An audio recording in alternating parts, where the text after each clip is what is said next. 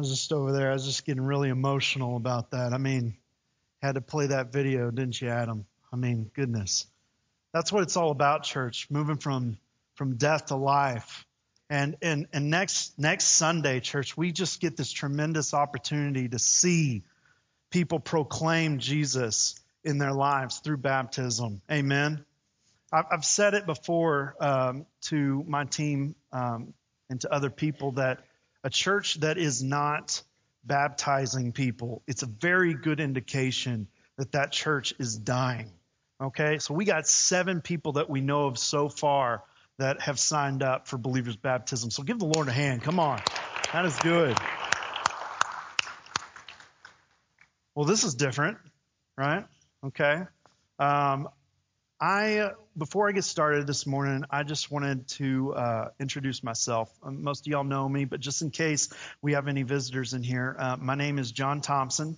I have been the worship pastor here. I've had the privilege of being y'all's worship pastor for a little over three years now. Um, I have a beautiful wife who's holding my beautiful daughter upstairs, and we just celebrated our eight year anniversary. I mean, amen, right? Some people don't make it that far. Um, and I have two very beautiful daughters, as I said. Uh, Aria, who is here on the left, she's four. And then Aaron here on the right, and she just turned one. I'm a very blessed man. Um, I'm excited to be getting into God's Word this morning with you folks. Um, so let's get started with our topic, shall we? Obedience, right?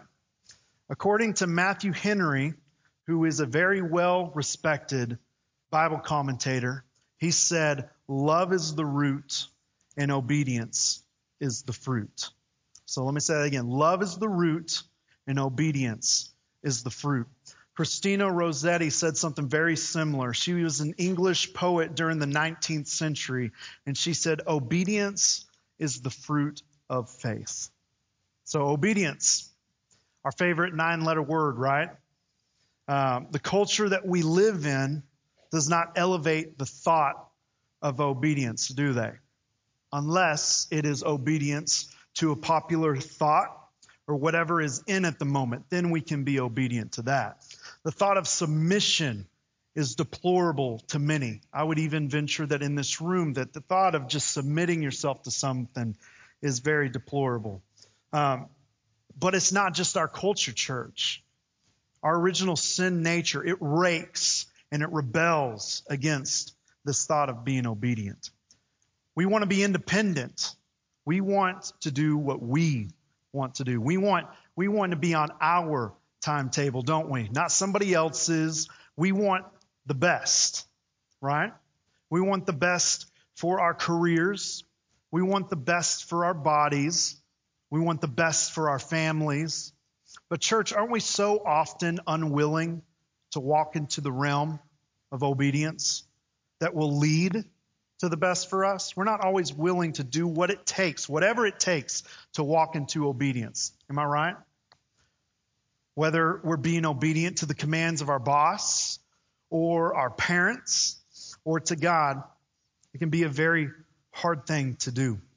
So, parents, I got a question for you. Do your children always obey you? I don't, I didn't think so. Okay. Now, teenagers, do you always obey your parents? always, always. What about respect to your teachers? Okay. Respect to your teachers. Maybe sometimes, maybe not all the time. We're not perfect, right? So we see the original sin at work in disobedience even before a child says a word. I know this firsthand because, as I said, I have two daughters, okay? Very young daughters. And one of them doesn't speak yet. This is Erin. Look at her. She's just so mis- mischievous. I, I, I, want to make sure I say that right, that word right. She's so mischievous right here. She's looking at Joanne. She's like, "That's my car. All right, I'm going to drive off in this this new car of yours, Joanne." She doesn't speak, yet I can tell when, when I've asked her that she understands. I'll, I'll tell her, Aaron, Aaron, come here. Come here, Aaron, Bring me the remote control.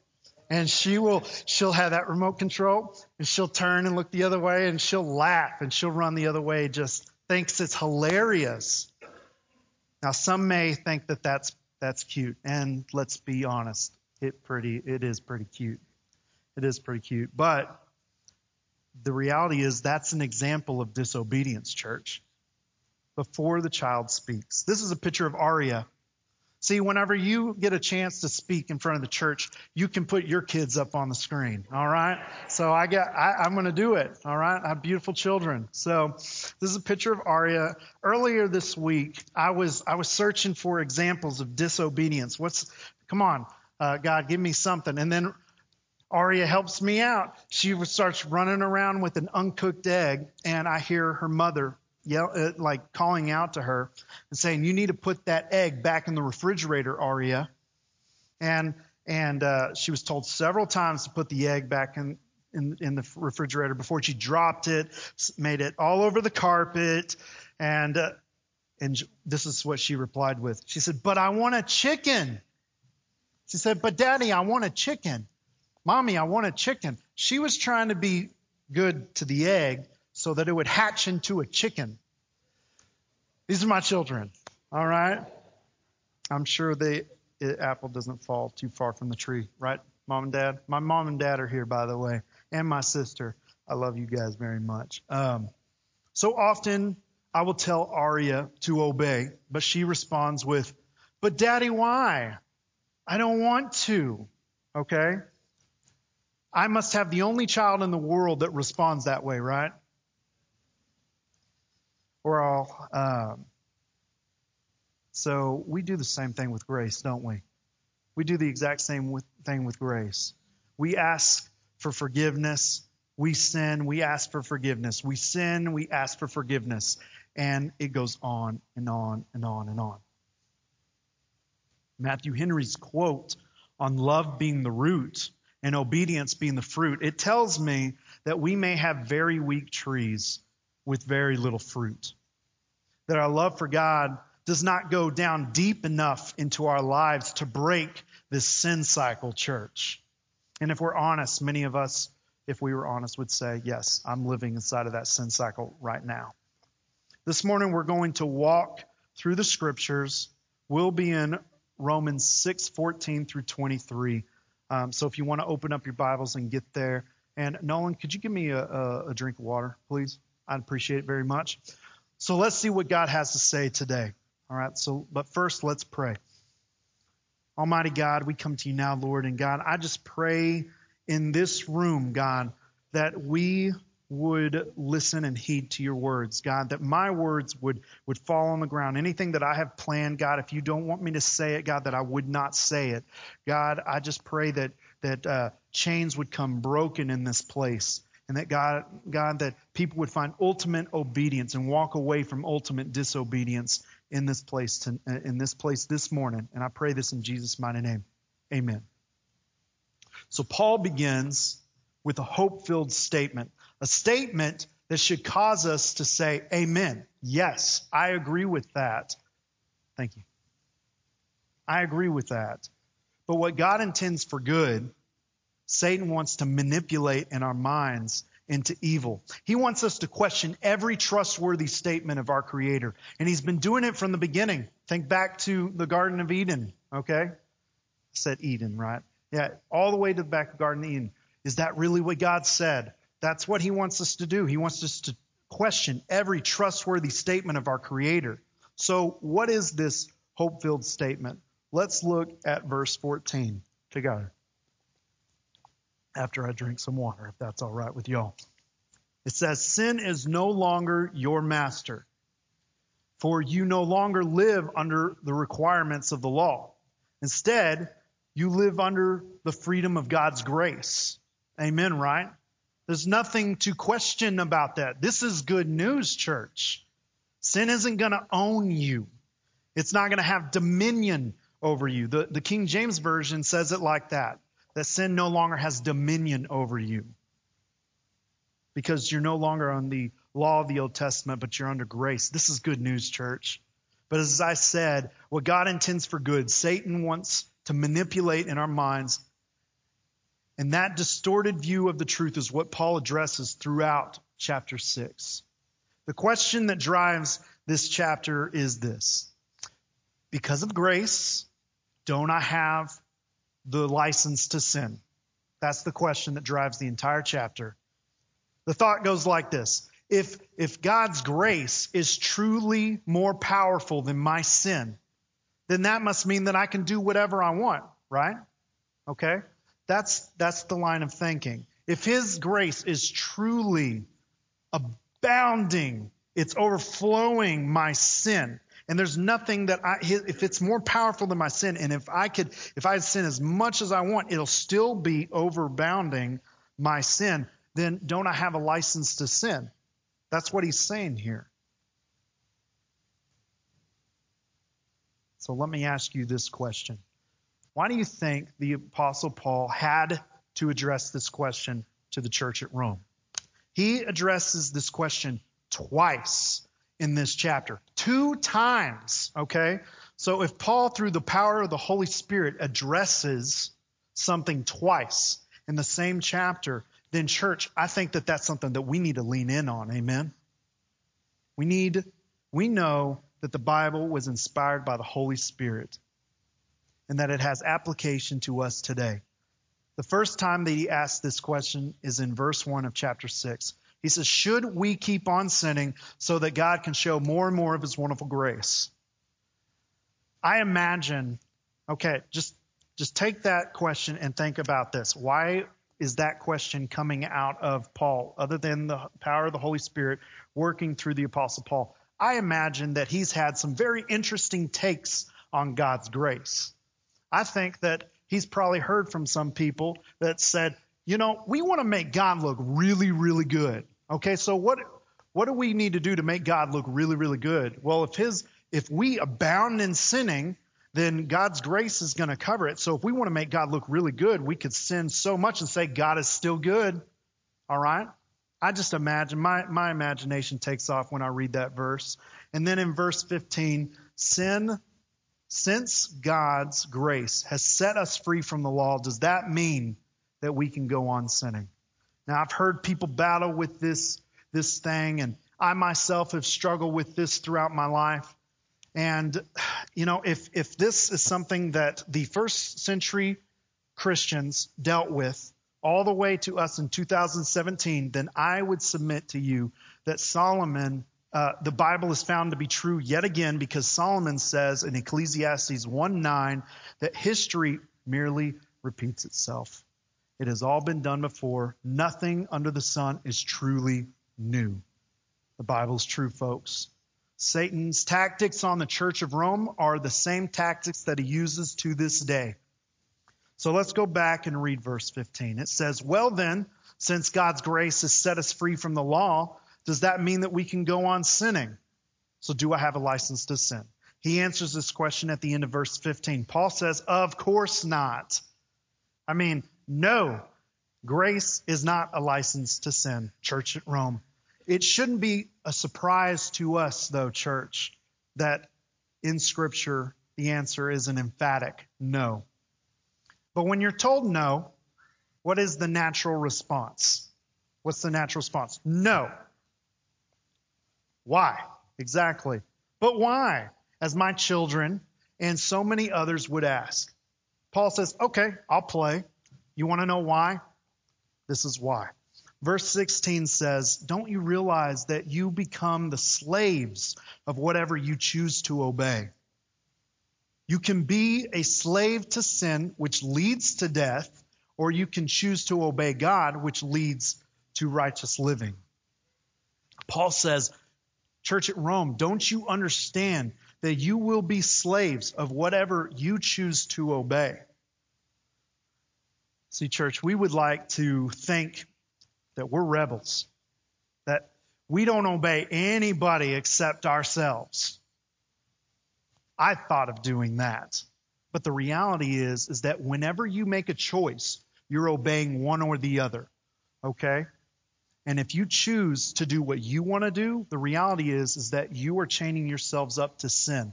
You're saying, okay, all right, I'll be a slave to sin. The reality is, is that everything is obeying. There are two choices in the scripture of obedience and no others. And trust me, because I looked, because I wanted to see in the scriptures, are there any other choices? Is there any gray area? Paul leaves no gray area. There is sin which leads to death, as we read, and obey God which leads to righteousness. So, what is biblical obedience? I want to jump into that a little bit because whenever I was studying this, I said, okay, I know what obedience is to me. But I know that the scriptures were written in Koine Greek to a specific people. Koine Greek, it just means common Greek. So it's like us speaking to each other in English, okay? So I know that our English words don't always capture the full picture of what that word means. So I did a, a little bit of a study and this is what I found. Obedience. Okay, this is the Greek word for obedience right here. And its transliteration is pytho. Okay? It literally means to be persuaded of what is trustworthy. Persuasion. That right there, church, you need to grab onto that because that's going to be very important throughout this entire message. The Lord persuades the yielded believer to be confident in his preferred will for their life. Pytho involves obedience but it's properly the result of God's persuasion. Look at this. This is the same word that Paul uses in Romans 8 38 through 39. When he says that, and I am convinced, okay, that word convinced right there, that's the, that is pytho, okay, that is obedience. In the King James Version, they use the word persuaded. I am persuaded, I am convinced, I am obedient that nothing can separate us from God's love, neither death nor life, neither angels nor demons, neither our fears for today nor our worries about tomorrow, not even the powers of hell can separate us from God's love. No power in the sky above or in the earth below. Indeed, Nothing in all creation will ever be able to separate us from the love of God that is revealed in Christ Jesus our Lord. Can we say, Thank you, God? Come on, let's put our hands together for the Lord. In this, in this understanding of the word obedience, in the light of divine persuasion, because that's what it is, it's divine persuasion, is what obedience is. In light of this, it would be wrong of the Apostle Paul and wrong seems like such a small and insignificant word. It should be so much bigger, but it would be wrong of Paul to believe anything else. Obedience takes place in the heart. That's what I found in here. Obedience takes place in the heart. It would be disobedience to believe anything else. That t- leads us to disobedience. The Greek word that Paul uses for disobedience is where we get our English word apathy. Okay? It's very interesting. I didn't see it. I was showing Rachel, my beautiful wife, okay, um, all the different words, and she said, That looks like the word apathy. And it turns out that that's where we get our word from. The Merriam Webster defines apathy as lack of interest or concern. Indifferent. I am just, I have no concern for that indifferent. Mm. Um, so the, the, the, the, the Greek word for disobedience is this, and its transliteration is apaithio. It's very close and very similar to the Greek word for obedience, which was pytho, remember? So of a, that a right there, it literally means no, not. And pytho meant to be persuaded. This word literally means I am not persuaded. I'm not persuaded. It's obstinate opposition to the divine will. I am obstinately opposed to what you have to say to me, God. Willful unbelief, the refusal to be convinced by God's voice. It is literally turning your ear away from what God wants to say to you. And I found this so interesting. Somebody said that this word literally means man's decision to reject God's offer of faith. It is ultimate disobedience. A proper understanding of what biblical obedience is illuminates the scriptures, doesn't it? It's like, okay, this is persuasion. Okay, that's what obedience is. Um, the understanding of what biblical obedience is sheds light on the meaning of the next two verses. In the NIV um, translation, in the next two verses, it says Paul says this: "But thanks be to God that though you used to be slaves to sin, you have become obedient from the heart." Okay, remember, obedience takes place in the heart, church. So, so pay attention to that. Obedient from the heart, the pattern of teaching that has now claimed your allegiance. You have been set free from sin and have become slaves to righteousness. He thanks God that this was a former way for them and that they are no longer servants of sin, but have obeyed unto salvation. They have been persuaded unto salvation. He's speaking to persuasion of salvation in the form of obedience. Amazing. To me, my mind went, I thought that was amazing. Maybe not to y'all, but to me, I was like, oh wow, God, that is that is awesome. Okay. Paul is saying, which master will you choose? Cornerstone, um, did you know? Did you know that even if you've accepted God's amazing grace, into your life that you can still be slaves to sin. You can. It happens all the time. You'll still be God's adopted child. You'll still be his child, but you will be choosing disobedience to the voice of the Lord in your life. And if it goes on for too long, church, let me tell you what will happen. His voice will become so distant. It'll become a whisper and then it will you won't hear it. That's a scary place to be. Just like the Roman church. And coming back to the Roman church, Paul said that they could choose to be slaves unto righteousness instead, though. Listening and heeding the voice of God in their lives, listening to and obeying the voice of the Lord, it leads to blessing. The alternative, though, guys, is that if you don't listen to the voice of the Lord, you disobey, it leads to destruction. It leads to destruction. There is no other avenue that we find in the scriptures that disobeying God leads to. He says it leads to death. So, like I said, you cannot lose your salvation over your disobedience, which thank you, Lord, because if that were not the case, we would all be in trouble we'd be getting saved every day, right? Oh Lord, I did that again. Save me, okay? Um, but if you are saved, you're his child now and forever, okay? And John 10 29 says this. This is for my Father has given them to me, and he is more powerful than anyone else. Thank you, Lord. No one can snatch them from my Father's hand. This is Jesus speaking, by the way.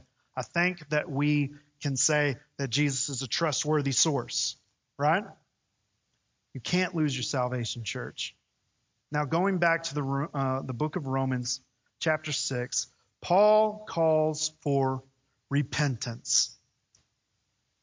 Paul makes his message very direct because of their weakness to understand. This is funny, okay? In verse 19 in the NIV, Paul says, I am using an example from everyday life because of your human limitations. Can I ask you this?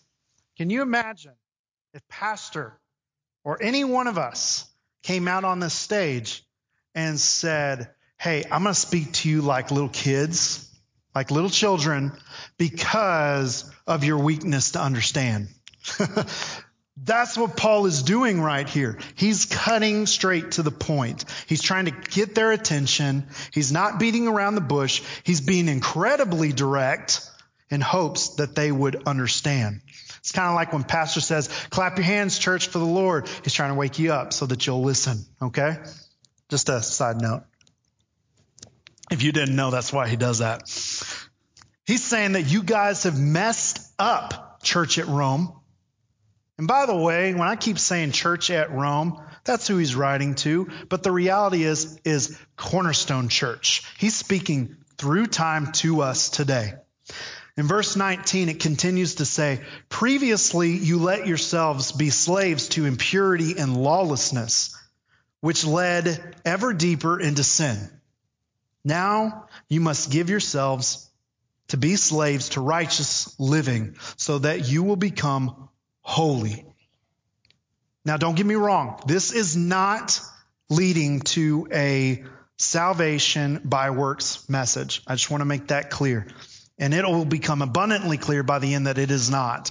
He's saying, guys, shackle yourselves back up to Christ. It's far better. That's what Paul is saying. Here lies the proof that there, that this was a problem in the church at Rome. That they yielded themselves to sin in the past rather than servants to righteousness, even though they were followers of Jesus Christ. Okay? If this was to be a message about salvation by works, he would not be addressing any of this. He'd be addressing that you're losing your salvation. Okay? He's not doing that. He's saying you guys need to repent. Paul is saying turn the other way, Church of Rome and Cornerstone. We need to heed the same call upon our lives, don't we? We need to turn. What is that for you today? I want you to think about that. What is that for you today? And I want it to just kind of dwell inside of your mind. Just let it, let it register for just a little bit. Okay. I want you to get you thinking about it right now. Some of you are like, oh, he's coming too close. I'm not. All right. Um, some of you have been wondering this entire time, ah, what in the world is he ever going to acknowledge the fruit bowls. What is up with the fruit bowls? He's standing between two fruit bowls. One looks disgusting. I'm like about to throw up. And then there's one over here that looks like it's full of a lot of good stuff. And actually, I'm pretty hungry. Okay. So I really wish that he would just pass around that fruit bowl because I'm hungry. I'll get to the fruit bowls. And you'll see why. We're going to get to the fruit bowls. Paul switches from slavery obedience, repentance to fruit. Specifically, the fruit of the former life and the fruit of life in Jesus Christ. Let's talk about the former life. Paul continues in verse 20. He says, When you were slaves to sin, you were free from the obligation to do right. Paul speaks, he gives them a pro. He gives the church at Rome a pro about their former life. He said, You want one good thing that you had before, it was that you were not a slave to Jesus Christ. Okay? So we're like, Whoa, Paul, what, what are you doing? Why are you, why are you giving them a thumbs up for anything? He's not. He's getting to a point. He says, But then, but then Paul hits them with the dagger here. He says in verse 21, and what was the result? Okay, that word result right there, okay? That word, it, it, has been translated in other translations as benefit. What was the result? What was the benefit? The King James Version takes it to fruit. What was the fruit? What was the benefit of your former life? Paul is saying, oh, wait, I did not finish that verse. And what was the result? You are now ashamed of the things that you used to do, things that end in eternal doom. He's saying, look all the way down the road. You see all the way down there? That's where it leads. It leads to eternal doom. Okay? And again, not a works based message, but the ultimate is eternal doom. Paul's saying, okay, church at Rome, what kind of life was that really? The things that you used to do, you're now ashamed of. Your fruit was producing rotten fruit. Why are you going back to a life that produces this kind of fruit? You're over here saying, Grace abounds my sin. But why are you going back to this fruit? Cornerstone, why are you going back to a life that produces this kind of fruit? Is that you? Why? Am I speaking to anybody here today? Anybody? Life of Christ. The fruit in the life of Christ. Paul continues in verse 22. He says, But now You are free. That's good. Now you are free from the power of sin. You don't have to be over here. You can be over here. You're free from the power of sin and have become slaves of God, which is far better. Now you do the things that lead to holiness and result in eternal life. He's saying, okay, you see all the way down there at the end of this, at the end of this road, it's eternal life. Now again, it's not the good things that we do to go down that road that gives us that. And again, we'll get to that. I titled this message Fresh Fruit because that's what we get when we live our lives to Christ, when we are obedient to his voice. The product of listening and obeying the call to become a believer in Christ Jesus is eternal life. That's the very first fruit that you get. And as we see, you cannot be plucked out of the hand of God. You'll never lose that fruit ever. It's our spiritual destiny, church. But our lives here on this earth can yield fresh fruit today, or they can yield rotten, rotten, rotten fruit today. Which bowl looks more appetizing? Okay. Who wants, who wants See, even my daughter, she's like, ah, who wants to take a bite out of this? That, no. No. Who would love to cut up that mango, man? I love mangoes. Fresh fruit. Which bowl looks better? That's Paul's point. You have made, you've been made free from sin. Why would you go back to that bowl? Be obedient to Christ. It's far better. This leads us to what I call the ultimate choice that Paul brings. Verse 23, he says, For the wages of sin is death, but the free gift of God is eternal life through Christ Jesus our Lord. Now, I said that I would get to the point that says that, you know, hey, this is not a salvation by works message. Okay, this inside of this verse, we see that. For the wages of sin is death. Through Adam, we inherited our sin nature. So all of us will meet death because we got it. It was inherited to us. We see from a child's age that they sin before they know Jesus. So he's speaking to physical death. Okay? But he's also addressing spiritual death as well, which is separation from Jesus Christ. He's talking about both. The ultimate disobedience is to reject the Father's offer of faith. And if you got a pen and paper, I would suggest write that down. If you take nothing else away from this, I just pray that everybody understands what's ultimate disobedience, what's ultimate obedience.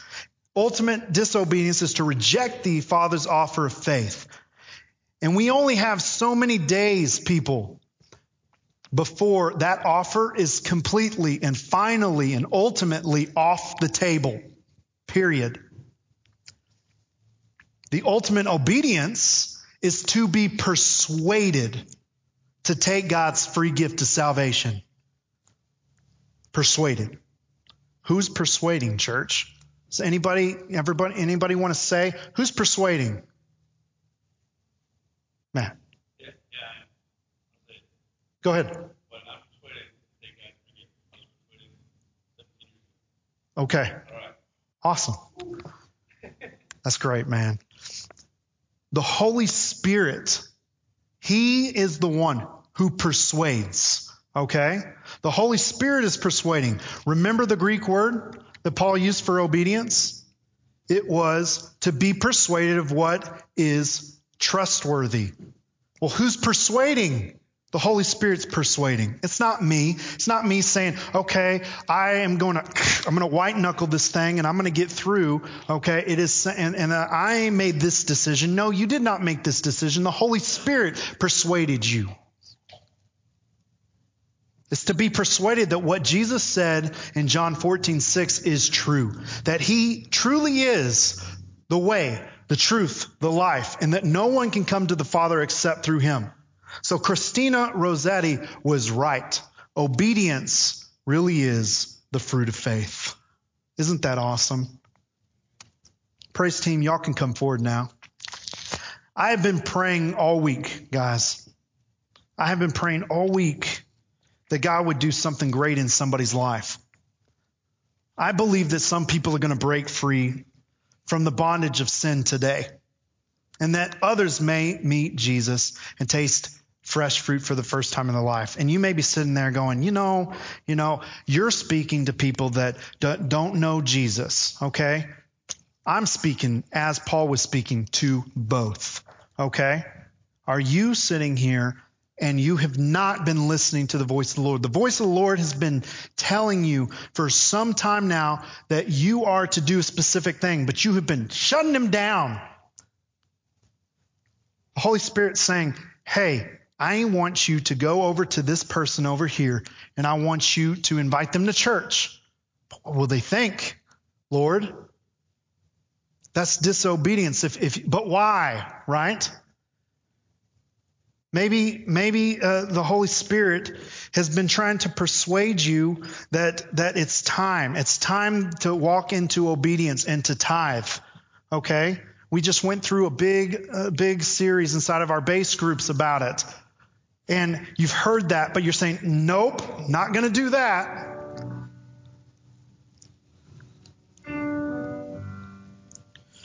Grace is not a license to sin, no matter the reason that we come up with. Sin will produce death every single time. Its fruit will always spoil in the life of Christ follower that chains himself up to sin. The Bible says that you can enjoy uh, the fleeting pleasures of sin. Did you know that the Bible says that you can actually have fun in sin? But notice that it says that those pleasures are fleeting. It's like being dehydrated. It's like drinking Coke all the time, right, Matt? It's like drinking Coke all the time. You just get so dehydrated. It's, it's not going to give you what you need. Jesus is going to give you everything that you need. It's stated like this in James 1:15. When sin is allowed to grow, it gives birth to death. Okay? It gives birth to death. So at, at the beginning of that verse, it says that when sin is allowed, who allows sin to grow? We do. Don't allow sin to grow inside of your life, church. I would like everyone to stand, to stand at this time. All eyes closed and all hearts open, please. All eyes closed and all hearts open.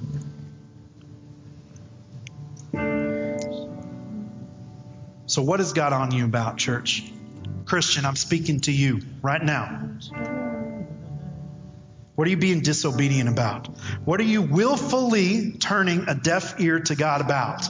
You know what it is. I could cite several, several, several different examples, but you know what you're being disobedient about. What is, is it a, is a cycle of sin, a pattern that needs to be broken? Guys, today you can have healing. You can do as Paul urged the Roman church to do and repent, to turn away from your wicked ways and turn back to God, to crush the chains that you are obedient to and come back to the fresh fruit. So repent, church. Choose a better master have you accepted Jesus as your personal? I'm going to give one more example. Have you accepted Jesus Christ as your personal Savior and not followed through in believer's baptism? We have an opportunity next week, guys. Do you know that the first act of obedience in the life of a believer is to get baptized, and that not following through with it only leaves one scenario, only one that you're being disobedient to the call in your life. To make public what God publicly did for you. Do you not understand that God hung publicly on a cross for you? He was beaten publicly for you. Why won't you go public for Him? Proclaim the grandeur of what He's done inside of your life. Why don't you change that scenario today? Make a decision. Do you not have this fresh fruit in your life to begin with? Have you not met Jesus? He wants to meet with you today, church. Actually, He wants to meet with you today. Have you ever been obedient to the persuasion of the Holy Spirit? You felt the persuasion. He's told you, I want to be your father. I want you to be my child. I love you. And you say, I don't think you're real, God. I don't think you're real. So, you know, bump that, okay? All right? The bottom line is that He wants to be your father. And He can be your father today. And if you're a, in a moment, we're going to have an invitation. And both parties, people that are have found Jesus and have been saved by his amazing grace, and those have, that have not will have a moment to come forward and make something, make a choice. But those that would say that the Holy Spirit is trying to tell me that He wants me to obedient to Him, to, to He's trying to persuade me to be His child. If you're afraid to come forward because of what people may think, I can make you one promise. If you're afraid of judgment, I promise you, you will not receive that here. Instead, you will be flooded with love. Not just from those that want to celebrate and rejoice with you, but you will be flooded with the love of Jesus coming into your life and making his home in you. Come and see how great our Father is. He can be your Father today. At this time, you may make your way forward. Make a decision.